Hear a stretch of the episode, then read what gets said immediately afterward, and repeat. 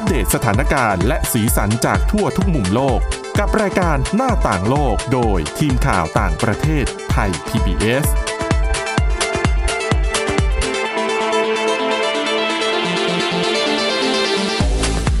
สวัสดีค่ะ ต้อนรับคุณผู้ฟังเข้าสู่รายการหน้าต่างโลกนะคะ มาอัปเดตเรื่องราวทั้งสถานการณ์และสีสันจากทั่วทุกมุมโลกกับทีมข่าวต่างประเทศไทย PBS กันได้เช่นเคยค่ะ ฟังกันได้ทุกวันนะคะ ติดตามผ่านทางพอดแคสต์ ค้นหาคำว่าหน้าต่างโลกหรือว่าเข้าไปที่เว็บไซต์ www.thaipbspodcast.com ก็ได้นะคะ วันนี้อยู่กับคุณทิพตะวันธีรนัยพงษ์และดิฉันวินิฐาจิตกรีค่ะ สวัสดีค่ะ วันนี้จริง ๆ แล้วเราก็ยังมีเรื่องโควิด -19 เกี่ยวกับวัคซีนเนี่ยเตรียมมาฝากคุณผู้ฟังกันอยู่ แต่ว่าก่อนที่จะไปถึง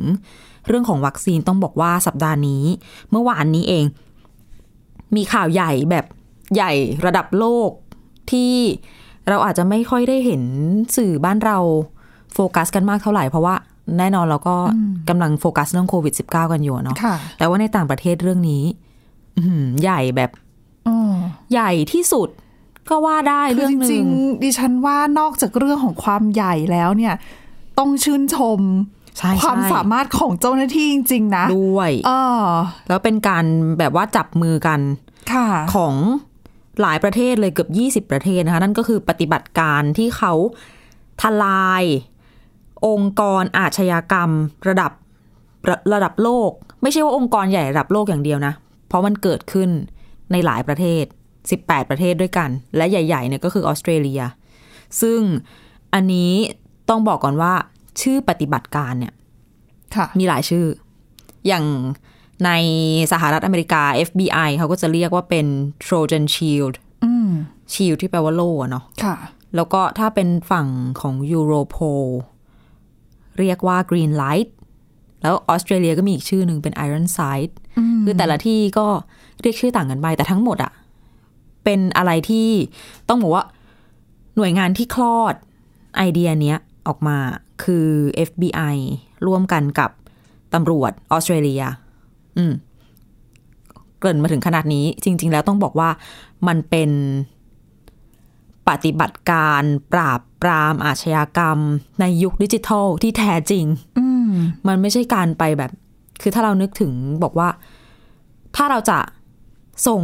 สายตำรวจใช่ไหมอ่าเข้าไปแทรกซึมในพวกอะสมมติแบบแก๊งค้ายาอย่างเงี้ยเหมือนที่เราดูในหนังในซีรีส์สมัยก่อนก็จะคือ ก็ส่งคนเข้าไปอะ ไปแฝงตัวตั้งแต่ระดับค่ะล่างๆไปตีสนิทก็กับใครสักค่อยคนๆแฝงตัวเข้าไปเรื่อยๆนะคะ แล้วก็ให้เขาเป็นใช่สายหรือไม่ถูกก็ให้คนในนั้นนี่แหละ เป็นสายให้กับเจ้าหน้าที่ ไปแบบเอาไปจับมาอ่าใช่ไหมคนที่ทำผิดข้างในแล้วก็ยื่นข้อเสนอให้อะให้ทำแบบนี้แบบนั้นเพื่อจะลดโทษถูกไหมค่ะ ติดต่อไอเจราจาอะไรกันไป แต่ว่าอันเนี้ยเป็นเรียกว่าเป็นปฏิบัติการยุคดิจิทัลที่แท้จริงเนื่องจากว่าการแทรกซึมเนี่ยไม่ได้ใช้คน ใช้โทรศัพท์มือถือแล้วก็แอปพลิเคชัน เฉพาะเลย ที่ทาง FBI เนี่ยเขาเป็นจะบอกว่าเป็นผู้พัฒนาก็ไม่ใช่ เป็นคนออกไอเดียแล้วก็จัดการให้มีการพัฒนาอืมสิ่งนี้ขึ้นมา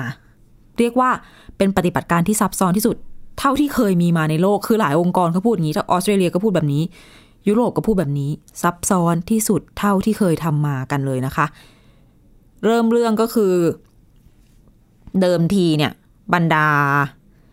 อาสมาชิกแก๊งค้ายาอะไรต่าง ๆ เวลาเขาจะคุยกันอะเขาไม่ได้ส่งไลน์กันหากันเหมือนเรานะ อื เพราะว่าแอปพวกเนี้ยมันส่งข้อมูลไปที่เซิร์ฟเวอร์ใช่ไหมใช่ เดี๋ยวไม่ได้ไม่ปลอดภัยนะ เขาต้องแบบคือถ้าติดต่อกันก็ต้องใช้การส่งต่อข้อมูลข้อความต่างๆ ที่เข้ารหัสก็คือมีความปลอดภัยสูงใช่ใครเจาะไม่ได้ นั่นแหละอ่าแล้วในบรรดาเครือข่ายอาชญากรรมเนี่ยเขาก็จะมี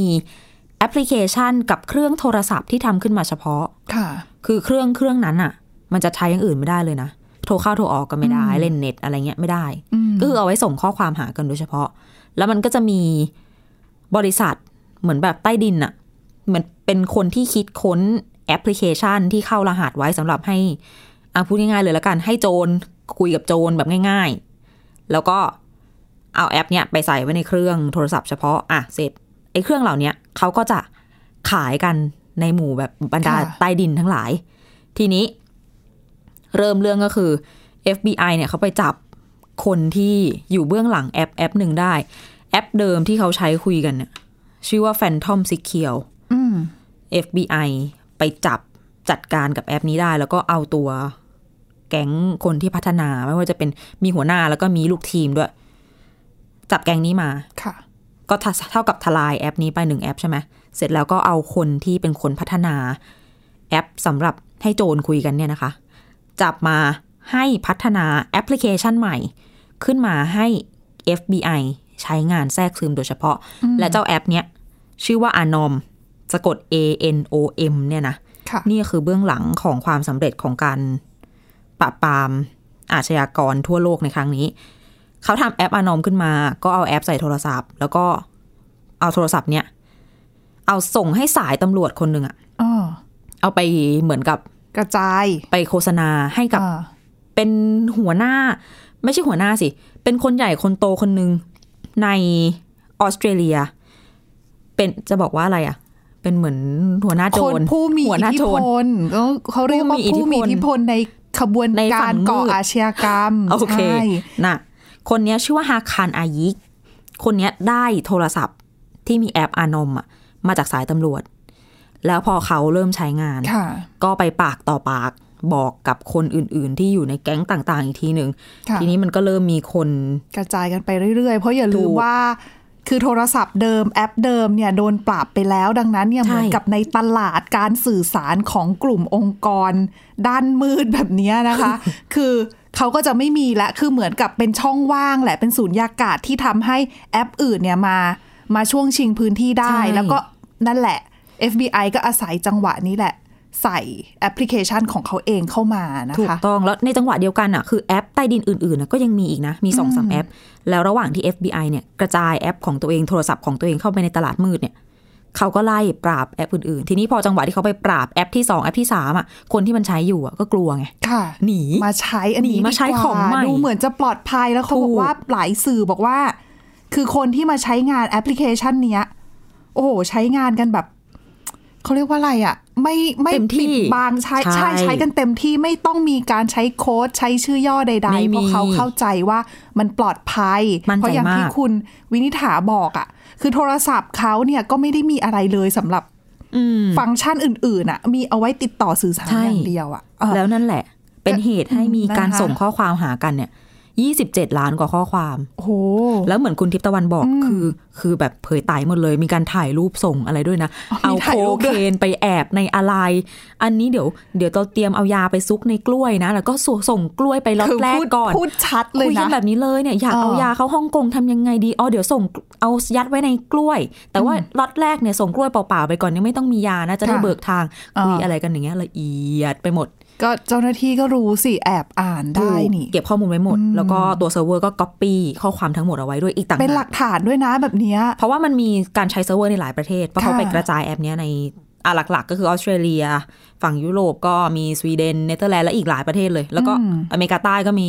เอเชียเราก็มีอเมริกาเองก็ด้วยค่ะเซิร์ฟเวอร์เนี่ยก๊อปปี้การส่งข้อความคุยกันทั้งหมด เก็บไว้สำรองไว้ชุดหนึ่งแล้วไม่พอไม่ใช่แค่คุยกันเรื่องยาถามว่าคุยอะไรกันอีก คุยกันกระทั่งแบบเรื่องเงินเรื่องทองฟอกเงินอะไรยังไง เราจะไปจัดการเก็บใครบ้างอย่างเงี้ยอ๋อมีกระทั่งแผนการรอบถึสังงกาหารรวางแผนอ้อฆาตกรรมด้วยอะนะคะ เสร็จนั่นแหละ หลักฐานคือล้นมือตำรวจมาก 27 ล้านกว่าข้อความ สุดท้าย ถามว่าทำมานานเท่าไหร่สามปีแล้ว เริ่มต้นที่ดิฉันเล่าย้อนไปตอนต้นว่า ให้คนที่ทำแอปพัฒนาอันเนี้ยขึ้นมาปี 2561 นะคะ ใช้มาจนถึงเนี่ย2564 ช่วงย้อนไปช่วง 18 เดือนที่ผ่านมาคือปีครึ่งเนี่ย FBI เขาบอกว่าเขากระจายไอ้มือถือแล้วก็แอปเนี้ยว่าสามร้อยกว่าเครื่องไปในหนึ่งร้อยกว่าประเทศ แล้วหลายคนก็ตั้งคำถามอะถ้ามันดีขนาดเนี้ยแทรกซึมเก็บข้อมูลได้เยอะขนาดเนี้ยแล้วทำไมมันเลิกตอนเนี้ย ไม่ได้บอกว่าเลิกต้องบอกว่าคือทำไมมาเผยไตตอนนี้เนั่นน่ะสิตำรวจบอกว่ามันถึงจุดที่ต้อง ก้าวออกมาจากเงามืด เพื่อจะมาจัดการกับคนพวกเนี้ยได้แล้ว แล้วก็มีการวางแผนของบรรดาโจรเนี่ย วางแผนฆ่าหลายหลายหลายคนหลายครอบครัว ก็เลยต้องแบบโอเค ออกมาจัดการถึงเวลาแล้วสักที แล้วก็มีอีกข่าวหนึ่งที่บอกว่า เมื่อเดือนมีนาคมที่ผ่านมาเหมือนมีคนแบบจับได้ ว่าแอปเนี้ยมันส่งข้อมูลแปลกๆอ่า ไปยังเซิร์ฟเวอร์ที่ไม่รู้อะ ไม่รู้ว่าเซิร์ฟเวอร์ไม่แน่ใจเดี๋ยวใช่เดี๋ยวเขาจะไหวตัวกันทันก็เลยอะถูกก็ต้องยอม ยอมอันนี้ทิ้งแหละไพ่นี้เอาถูกงี้ต้อดีงกว่าอาจจะเป็นปัจจัยหนึ่งที่ทำให้ตำรวจต้องทิ้งไพ่ซะตอนนี้เลย แล้วก็แต่ครั้งหน้าจะแทรกซึมนี่ดิฉันว่าก็ลำบากยากแล้วนะเออเพราะว่าวิธีนี้เนี่ยน่าจะเขาก็น่าจะคืออีกฝั่งหนึ่งเขาก็น่าจะวางแผนหรือว่าป้องกันการแทรกซึมในลักษณะนี้แล้วล่ะ อันนี้ก็ล้ำมากอ๋อที่สำคัญคือ เรียกว่ามีการผลงานในการจับกลุ่มเนี่ยโหยิ่งใหญ่มาก ที่บอกไปว่าทำไปใน 18 ประเทศเนี่ย มีตำรวจเข้ามาเกี่ยวข้อง 9,000 กว่าคนทั่วโลกอืมอืมจับได้เนี่ย 800 กว่าคน อาชญากรทั้งหลาย อยู่ในออสเตรเลียไปแล้ว 200 กว่าคน แล้วก็อีกหลาย ๆ ประเทศอย่างในยุโรปเนี่ยยูโรโพหรือว่าตำรวจของยุโรปเนี่ยเขาไม่ได้เขาไม่ได้เจาะเข้าไปแต่ละประเทศว่ากี่คน แต่เยอะ ๆ หน่อยก็จะแบบสวีเดน 70 กว่าคนอะไรอย่างเงี้ยอืมแยกย่อยกันไป ยึดโคเคนได้8ตันอืมและสารอื่น ๆ ไม่ว่าจะเป็นรวมกันทั้งหมดนะโคเคนกัญชายาไอซ์สารตั้งต้นผลิตยาเสพติดต่าง ๆ ยึดได้ 38 ตัน ยึดปืนได้ 250 กระบอก แล้วก็ยึดเงินสกุลต่าง ๆ มูลค่ารวม 48 ล้านดอลลาร์สหรัฐหรือประมาณ 1,440 ล้านบาท ยังไม่นับแบบรถหรูทรัพย์สินอะไรต่าง ๆ อีกมากมายนะคะ อะแต่เรื่องของอานอมเรื่องของปฏิบัติการนี้ยังไม่หมดแค่นี้ เดี๋ยวเราพักกันสักครู่มาฟังต่อกันในช่วงที่สองค่ะ หน้าต่างโลกโดยทีมข่าวต่างประเทศไทย PBS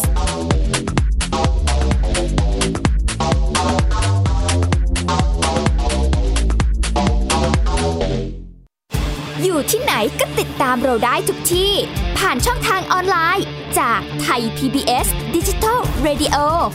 ทั้ง Facebook Twitter Instagram และ YouTube Search คำว่าไทย PBS Radio แล้วกดไลค์หรือ Subscribe แล้วค่อยแชร์กับคอนเทนต์ดี ๆ ที่ไม่อยากให้คุณพลาดอ้อเรามีให้คุณฟังผ่านพอดแคสต์แล้วนะ วันนี้การดูข่าวของคุณจะไม่ใช่แค่ในทีวี ไทย PBS ให้คุณดูข่าวได้หลากหลายช่องทาง ถูกน้ำท่วมเต็มพื้นที่ เว็บไซต์ www.thaipbs.or.th/news Facebook Thai PBS News Twitter @thaipbsnews YouTube Thai PBS News ไหลล้นทะลักเข้ามานะกดติดสนันในการข่าวพร้อมๆกับหน้าจอไร้ขีดจำกัดเรื่องเวลา เข้าถึงรายละเอียดได้มากกว่า ไม่ว่าจะอยู่ณจุดไหน ก็รับรู้ข่าวได้ทันที ดูสดและดูย้อนหลังได้ทุกที่ กับ 4 ช่องทางใหม่ข่าวไทย PBS ข่าวออนไลน์ ชับไว้ในมือคุณ อัปเดตสถานการณ์รอบโลก ประเทศจีนนี่เราทราบกันดีนะคะว่าเป็นประเทศที่จะมีปัญหาเรื่องความสมดุลของประชากร คนที่ ได้รับความสนใจจากวิกฤตในครั้งเนี้ยก็คือนายกรัฐมนตรีนิวซีแลนด์เรื่องราวสีสันจากต่างแดน ก็มีช่อง YouTube เป็นของตัวเองใช้ชื่อว่าครัวคุณยาย รายชื่อของคุณหมอพยาบาล แล้วก็นักวิทยาศาสตร์จำนวนไม่น้อยอยู่ในรายชื่อผู้ทรงอิทธิพลนะ รัฐบาลของไต้หวันเนี่ยกำลังพิจารณา เพื่อเปิดการท่องเที่ยวครั้งใหม่ หน้าต่างโลก โดยทีมข่าวต่างประเทศไทย PBS ทุกวันจันทร์ถึงศุกร์ 12นาฬิกา ทางไทย PBS Radio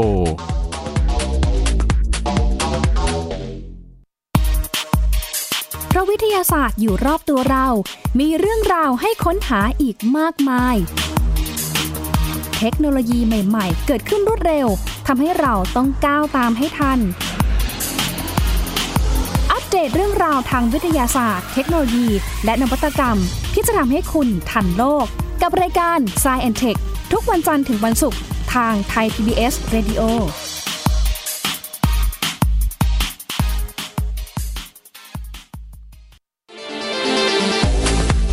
หน้าต่างโลกโดยทีมข่าวต่างประเทศไทย PBS ตอนรับคุณผู้ฟังกลับเข้าสู่ช่วงที่ 2 ของรายการหน้าต่างโลกนะคะ เมื่อกี้คุยกันไว้ถึงว่าจับอะไรได้มากน้อยแค่ไหนอะไปจนถึงยึดเงิน นะได้ตั้งพันกว่าล้าน ทีนี้อย่างที่บอกมาตัวเลขทั้งหมดเนี่ยคือมันยังไม่หมดนะ ต่อให้ตำรวจทิ้งไพ่ตอนนี้แล้วว่ามีแอปนี้แล้วอะอืมแต่เขาก็คาดหวังว่าเขาจะขยายผลได้ต่ออีก เพราะว่าเขามีหลักฐานหมดแล้วไงอ๋อ ใช่อืมเพราะว่าต่อให้ทุกอย่างก็จะเก็บใช่เอาไว้เป็นหลักฐานหมดเรื่องขถูองกการต้องส่งข้อความต่างๆะตอนนี้ก็ถึงถึงคิวหนี ไม่ตะเลิดเออเปิดเผใช่ยกันละแต่ว่า ขบวนการเหล่านี้เขาก็อะพอเห็นเป็นข่าวแล้วเขาก็คงต้องกบดานแล้วล่ะดิฉันว่านะแม้กระทั่งตัวของไฮฮาคานายิกอ๋อที่บอกว่าเป็นคนแบบกระเป็นจายคนเอาแอปเนี้ยไป ดิฉันว่านะ จะต้องมีการแบบนี่ไงคือไม่พอใจเขาอะคือหมายถึงว่าในกลุ่มอาชญากรเองอะถูกไม่พอใจคนนี้แต่เขาไม่รู้ตัวนะ ต้องบอกก่อนว่าเขาเนี่ยแต่ว่าบริสุทธิ์ใจเขาก็กับโดน กับกลุ่มโจรของเขาเอพูดอย่างงนี้แล้วรู้สึกเหมือนสงสารไม่ใช่ไม่ใช่เขาไม่คือใช่อาชญากรนะอย่าลืมนะคะ ซึ่งตำรวจจริง ๆ คือเขาเนี่ยอยู่เอ่ออยู่ที่ออสเตรเลียใช่ไหมแต่ว่าอืมตำรวจเนี่ยสันนิษฐานว่าหนีไปอยู่ตุรกีกับภรรยาที่เป็นชาวยุโรปค่ะแล้วก็ตอนนี้ก็ยังจับไม่ได้นะ แต่ตำรวจเนี่ยฝากฝากข้อความไปถึงประมาณว่าเออมามอบตัวซะดีกว่านะ อาจจะปลอดภัยใชกว่า่นะตอนนี้ไม่ใช่แค่ตำรวจนะที่อ๋ออยากจะจับคุณอะใช่ เดี๋ยวถูกจะไม่นคปลอดภัยเอา แต่ว่าอืมคือเขาก็แหมเข้าไปมอบตัว คือตอนนี้ตำรวจของหลาย ๆ ที่ก็ของหลาย ๆ ประเทศก็พยายามขอให้อาชญากรที่ใช้แอปพลิเคชันเนี้ยเรารู้ตัวเนี่ย ว่าตัวเองทำผิดเนี่ยมามอบตัวซะนะใช่ดีกว่า เพราะอย่าลืมว่าตำรวจมีหลักฐาน คุณก็ได้แต่หนีแล้วก็รอการถูกจับกลุ่มนะถูกเออมามอบตัวอาจจะดีสักกว่า เรื่องการขยายผลก็เรื่องหนึ่งยังไม่พอออต้องบอกว่าผลดีของการแทรกซึมครั้งเนี้ย คดีเก่าๆจำนวนหนึ่งที่ปิดไม่ได้ ใช่อืมก็มีข้อมูลมาเพิ่ม จากการที่เขาไปคุยกันในแอป เนี่ยอืมดีไม่ดีหลายคดีตำรวจจะย้อนกลับไปคลี่คลายได้ด้วยปฏิบัติการแทรกซึมในครั้งนี้นะคะ ก็เรียกได้ว่าเป็นปฏิบัติการครั้งใหญ่ที่สุดครั้งหนึ่งบนโลกดิจิทัลของทางตำรวจ แล้วก็จะบอกว่าเป็นประวัติศาสตร์หน้าใหม่ของการปราบปราม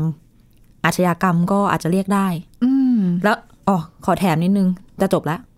มือถือที่บอกอะค่ะ ที่เขาใช้กันเฉพาะในเนี่ยราคาเครื่องหนึ่งสองพันดอลลาร์สหรัฐ หรือหกหมื่นบาท ฉันเห็นรูปมาแล้วมันก็คือมือถือ Android มีส่วนหนึ่งเป็นสมาร์ทโฟนใช่ใช่ไหมเป็นเท่าที่เห็นที่ตำรวจเขาส่งรูปอะอ๋อมันเป็น Pixel phone โทรศัพท์พิกเซลของที่ Google ผลิตอะค่ะ นั่นแหละ แล้วก็เขาคงเอาไป modify อะคงต้องไปปรับแต่งอะไรนั่นแหละถูกต้องเพราะว่าเห็นเหมือนตามข่าวบอกว่า คือไมค์เอ่ยกล้องเอ่ยอะไรพวกเนี้ยก็ไม่มีคือใช้ฟังก์ชันอื่นไม่ได้ ยกเว้นใช้ได้อย่างเดียวก็คือ ส่งข้อความนั่นแหละ ผ่านแอปพลิเคชันนี้แหละ ถึงว่าเขาถึงมั่นใจกันเหลือเกินไงเพราะว่าถ้าอยากอ่านโทรศัพท์เราทุกวันนี้เนี่ยใช่ไม้นี่ก็เก็บเสียงนะพิมพ์อะไรเซิร์ชอะไรไปเก็บหมดเลยนะ ถูกต้องอืมอันนี้ก็นะคะ ก็ถือว่าเป็น เขาเรียกว่าอะไรอะนวัตกรรมการใช้นวัตกรรมในการปราบปราม แล้วก็ทลายขบวนการค้ายา แล้วก็กลุ่มก่ออาชญากรรมต่างแล้วก็มีคอมเมนต์จากผู้เชี่ยวชาญด้วยนิดนึงว่าอืมนี่ที่ FBI เนี่ยลุกขึ้นมา จัดการเองแบบนี้ๆอืมอาจจะเบื่อกับการดีลกับบริษัทเทคโนโลยีต่างทำไมๆ ในการขออะเข้าถึงข้อมูลไงจำได้ไหมโอ้ขอยากสินั่เพนราะว่าแหละเขาก็ต้องเป็นเรื่องของ p r i เวซีนะคะเขาต้องดูแลลูกค้าเขาอ๋อก็เข้าใจได้ผู้เชี่ยวชาญรายหนึ่งเพราะว่าเขาก็บอกว่า คือในแง่หนึ่งอะทางบริษัทเขาก็มองว่า เฮ้ยตำรวจจะจะเข้าไปเขาเรียกว่าอะไรอะแทรกแซงของเอเขาอละเมิดสิทธิอืมขั้นพื้นฐานของผู้ใช้งานหรือเปล่าค่ะคือจะคุ้มหรือเปล่าหรือยังไงอะไรเงี้ยเออแล้วถ้าเรารู้ว่าเราใช้งานยี่ห้อไหนอืมแล้วถูกละเมิดแบบนั้นเราก็ไม่แฮปปี้เหมือนกันนะเออหลก็อยากเลิกใช้เหมือนกันนะช่ไต่อให้เราไม่ได้เป็นโจรก็เถอะค่ะแต่เรื่องความเป็นส่วนบางคนตัวก็จะมองว่า เอ้ยตัวเองอาจจะมีเรื่องของทรัพย์สินเรื่องของใช่ความปลอดภัยเรื่องเงินทองอะไรเข้ามาเกี่ยวหรือเปล่าก็เราก็ไม่รู้ไงนั่นแหละนะคะอะไปที่เรื่องของโควิด -19 กันบ้าง อย่างที่เกริ่นกันไว้ก่อนหน้านี้ เกี่ยวกับวัคซีน ค่ะ ก็ ถือว่าเป็นความคืบหน้าดีกว่า พูดแบบนี้เป็นเรื่องของบริษัทไฟเซอร์นะคะ เขาออกมาประกาศค่ะว่าเตรียมที่จะเริ่มทดสอบวัคซีนโควิด -19 ในเด็กนะ อายุต่ำกว่า 12 ปี คือเดิมเนี่ยเขาเคยทดสอบมาก่อนอยู่แล้วกับเด็ก 144 คนในเฟสแรกนะคะ ตอนนี้ก็เหมือนกับขยายนั่นแหละทำการทดสอบในกลุ่มที่ใหญ่มากขึ้น ก็คือตอนนี้กำลังเตรียมรับสมัครอาสาสมัครเด็กนะ สูงถึงมากถึง 4,500 คนนะคะ จากทั้งหมดมากกว่า 90เอ่อศูนย์ทดสอบมากกว่า 90 แห่งในสหรัฐอเมริกา ฟินแลนด์ โปแลนด์ แล้วก็สเปนค่ะ คือหามาเนี่ยอาได้ปั๊บเนี่ยก็จะทำการเอาอาสาสมัครกลุ่มนี้แหละ มาทดสอบฉีดวัคซีนโควิด -19 อืมเอ่อจะฉีดยังไงปริมาณเท่ากับผู้ใหญ่หรือเปล่า ไม่ใช่นะคะ เขาบอกว่าจากการศึกษาแล้วเนี่ยเขา มองว่าควรจะลดปริมาณอืมของของวัคซีนที่จะฉีดให้กับเด็กๆ ที่อายุต่ำกว่า 12 ปี โดยการทดสอบครั้งนี้ของเขาเนี่ยเขาบอกว่าจะนะคะจะฉีดวัคซีนเนี่ย 10 ไมโครกรัม ให้กับเด็กอายุระหว่าง 5-11 ปี แล้วก็ 3 ไมโครกรัม ให้กับเด็กอายุระหว่าง 6 เดือนถึง 5 ปีค่ะ คือทดสอบเนี่ยสองกลุ่มหลักๆด้วยกันนะนะคะอ่าพอทดสอบเสร็จเนี่ยเขาก็ประเมินเอาไว้ว่า จะสามารถสรุปข้อมูลผลการทดสอบเนี่ยเบื้องต้นเนี่ยได้สักประมาณเดือนกันยายนนี้สำหรับในการทดสอบในเด็กกลุ่มอายุ 5-11 ปีนะอืม5ถึง11ปีปั๊บรู้ว่าผลการทดสอบเป็นยังไงดีไม่ดียังไง เสร็จ เขาบอกในเดือนเดียวกันนี่แหละกันยายน ค่ะ จะทำการยื่นขออนุมัติ ใช้งานวัคซีนเป็นกรณีฉุกเฉินในกลุ่มอายุที่เราพูดให้ฟังนี้อ๋อ5ถึง11ปีอืมเราก็น่าจับตามองดีทีเดียวนะคะ ว่าสรุปแล้วเนี่ย เออ ผลออกมาจะเป็นยังไง ฉีดไปให้แล้ว10ไมโครกรัมเนี่ย เป็นยังไงอืมเออ มีประสิทธิภาพมากน้อยแค่ไหน ถ้าดีก็สามารถให้มีการฉีดเป็นกรณีฉุกเฉินได้ ที่น่าติดตามก็คือเรื่องผลข้างเคียงด้วยนะสำหรับอืมเด็กๆว่า ใช่ แต่คือเขาเขาก็เลยต้องลดปริมาณของคือวัคซีนที่ให้ไงก็หลักการเดียวกับการกินยาเนาะใช่ตามน้ำหนักตัว ใช่ เพราะเด็กเขาเขาก็ตัวเล็กลงนะอ่านอกจากจะเป็นจะรู้ผลการทดสอบ 5-11 ปีเนี่ย ในช่วงเดือนกันยายนแล้วนะเขาบอกว่าตัวเลขของเด็กกลุ่มอายุที่ต่ำลงมาอีกเนี่ยก็จะทยอยอืมให้ข้อมูลออกมาเรื่อยๆค่ะโดยเขาบอกว่าสำหรับกลุ่มเด็กอายุเอ่อหกเดือนนะ ถึงสองปีเนี่ย น่าจะได้ข้อสรุปเกี่ยวกับเรื่องของผลการทดลองเนี่ยชวสักช่วงตุลาคมหรือว่าพฤศจิกายนก็ปลายปีนี้อะอืมก็รู้ละหกเดือนถึงถึงสองปี เป็นหนึ่งในความพยายามดีแหละไม่ดีที่จะยังไงฉีดวัคซีนให้ครอบคลุมมากที่สุดใช่เพราะว่าเขาก็กลัวเรื่องไวรัสกลายพันธุ์ เขาก็อยากให้คือหนึ่งในการสร้างการการทำให้เกิดภูมิคุ้มกันหมู่ได้เนี่ย แน่นอนว่าจำนวนประชากรก็ต้องได้เยอะไงค่ะ คือตอนเนี้ย คือถ้าให้ประเมินตัวเลขตอนนี้อะนะคะ คือหลายประเทศเนี่ยในประเทศที่เขาฉีดวัคซีนไปได้เยอะๆแล้วอย่างในสหรัฐอเมริกายุโรปอะไรเงี้ยเขาก็เด็กอายุต่ำที่สุดที่เขาฉีดให้ตอนนี้คือ 12 ปีนะอืมก็คือต่ำได้ถึง 12 แล้วล่ะ แต่ตอนนี้ก็คือต้องรอทดสอบว่าต่ำกว่า 12 เนี่ย ฉีดได้ไหมค่ะมีประสิทธิภาพพอไหมควรที่จะฉีดหรือเปล่าอืมเออ ก็ต้องติดตามการบ้านเราก็ตอนนี้ก็ ทยอยฉีดกันไปเยอะแล้วเหมือนกันนะ ใช่แล้วก็อะเริ่มเห็นเรื่องผลข้างเคียงเรื่องประสิทธิภาพอะไรต่างๆ ค่อยๆ ทยอยมีออกมาเรื่อยอืมๆแล้วก็เรื่องการป้องกันไวรัสกลายพันธุ์ด้วย ใช่ค่ะ แถมเรื่องสุดท้ายได้อีกเรื่องหนึ่งอืมมีเวลาเหลืออีกหน่อย เป็นเรื่องของอันนี้ดิฉันว่าเป็นเรื่อง จะว่าน่ารักดีหรือเปล่าไม่แน่ใจ คือเป็นเรื่องของคือถ้าคุณผู้ฟังยังจำกันได้เนี่ย ดิฉันเคยนำเรื่องของการที่สหรัฐอเมริกา เตรียมถอนทหาร ออกจากอัฟกานิสถานอืมอ่าแล้วออสเตรเลียเดี๋ยวมีการปิดสถานทูตในกรุงคาบู เพราะว่าค่ะเรื่องของความปลอดภัยต่างๆอะนะคะ เพราะว่าอะต่างทหารต่างชาติเนี่ยเริ่มทยอยกลับออกจากอัฟกานิสถานและล่าสุดเยอรมนีเหมือนกันค่ะ แต่เยอรมนีเนี่ยไม่ใช่แค่ถอนทหารอย่างเดียวประกาศไปแล้วก่อนหน้านี้ แต่สิ่งที่น่าจับตามองของเยอรมนีก็คือ การประกาศออกมาประกาศว่า จะส่งเบียร์กลับประเทศด้วย เบียร์เบียร์เครื่องดื่มแอลกอฮอล์เนี่ยแหละ คือเขาบอกว่าอันนี้เป็นข้อมูลที่เปิดเผยจากกระทรวงกลาโหมนะคะ เขาพูดให้ฟังว่าตอนนี้สามารถหาเหมือนบริษัทที่จะมารับสัมปทานในการขนส่งเครื่องดื่มแอลกอฮอล์จากในอัฟกานิสถานเนี่ยกลับประเทศได้แล้วแล้วคือเขาส่งเบียร์จากเยอรมนีไปอัฟกานิสถานเหรอก่อนหน้าใช่เนี้ยคือเขาบอกว่ากองทัพเออทหารที่ประจำการอยู่สามารถ คือสามารถดื่มเครื่องดื่มแอลกอฮอล์ได้อะนะคะสองกระป๋องต่อหนึ่งวัน แล้วจัดหาให้ด้วย ใช่ของเขาที่ก็ส่งบ้านด้วยอย่าลืมว่าอัฟกานิสถานอาจจะมีเรื่องของอ๋อศาสนาศาสนาเข้ามาเกี่ยวดังนั้นเนี่ยอะเครื่องดื่มแอลกอฮอล์เนี่ยอืมก็จะหาไม่ได้ไงดังนั้นเนี่ยเยอรมนีก็ส่งเครื่องดื่มไปให้ เขาบอกว่าที่ฐานทัพใน คือเขาจะเรียกว่าฐานทัพดิฉันไม่แน่ใจเป็นค่ายของทหาร เยอรมันเนี่ยแหละในค่ะอัฟกานิสถานเนี่ยเขาบอกว่ามีนะสต็อก เครื่องดื่มแอลกอฮอล์เป็นเบียร์มากกว่า60,000กระป๋อง เป็นไวน์แล้วก็แชมเปญอีก หลายร้อยขวด โอ้โห คือเก็บอยู่ในนั้นน่ะนี่สวัสดิการใช่ไหมใช่แล้วเขาก็บอกอ๋ออนุญาตให้กินได้ แต่ว่าก็อย่างที่บอกไปสองกระป๋องต่อวันน่ะนะคะ แล้วก็ถ้าสมมุติว่าคือแต่ว่าช่วงเนี้ยปัญหาคือความรุนแรงในอัฟกานิสถานเนี่ยมันเพิ่มขึ้นค่ะดังนั้นเนี่ยบรรดาผู้บัญชาการต่างๆ ที่ดูแลอยู่ที่นั่นเนี่ยก็ สั่งห้ามทหารอ๋อดื่มเครื่องดื่มแอลกอฮอล์เพื่อความปลอดภัยแหก็ละเตรียมพร้อมจะได้เนอะมีสติอะไรต่างๆนะคะดังนั้นเนี่ยเขาก็เลยบอกว่า โอ้โหเครื่องดื่มแอลกอฮอล์เหลือเยอะพอสมควรในอืมในในค่าย ดังนั้นเนี่ยจะทำยังไงจะให้กองกำลังให้ทหารที่อยู่ในอัฟกานิสถานเนี่ย เอาแอลกอฮอล์ไปขายก็ไม่ได้มันก็เพไม่ราะค่อว่ายเหมาะเท่าไหร่ในประเทศเนี่ยเขาก็ซื้อไม่ได้ไงเป็นเรื่องอืมของความแตกต่างเรื่องศาสนาเรื่องวัฒนธรรม ดังนั้นจะทำยังไงจะทิ้งก็แหมเกรงใจส่งกลับดีกว่าอ๋อถือว่านั่นแหรละอบก็เลยคอบเป็นที่มานะรอบครอบทั้งตอนส่งไปดูแลทหาร และตอนส่งกลับด้วยถูกต้องค่ะนะคะ และนี่คือเรื่องราวที่นำมาฝากกันสำหรับวันนี้ค่ะ คุณผู้ฟังติดตามฟังรายการหน้าต่างโลกได้ผ่านทางพอดแคสต์นะคะ วันนี้เราสองคนและทีมงานทั้งหมดลาไปก่อนสวัสดีค่ะค่ะ สวัสดีค่ะ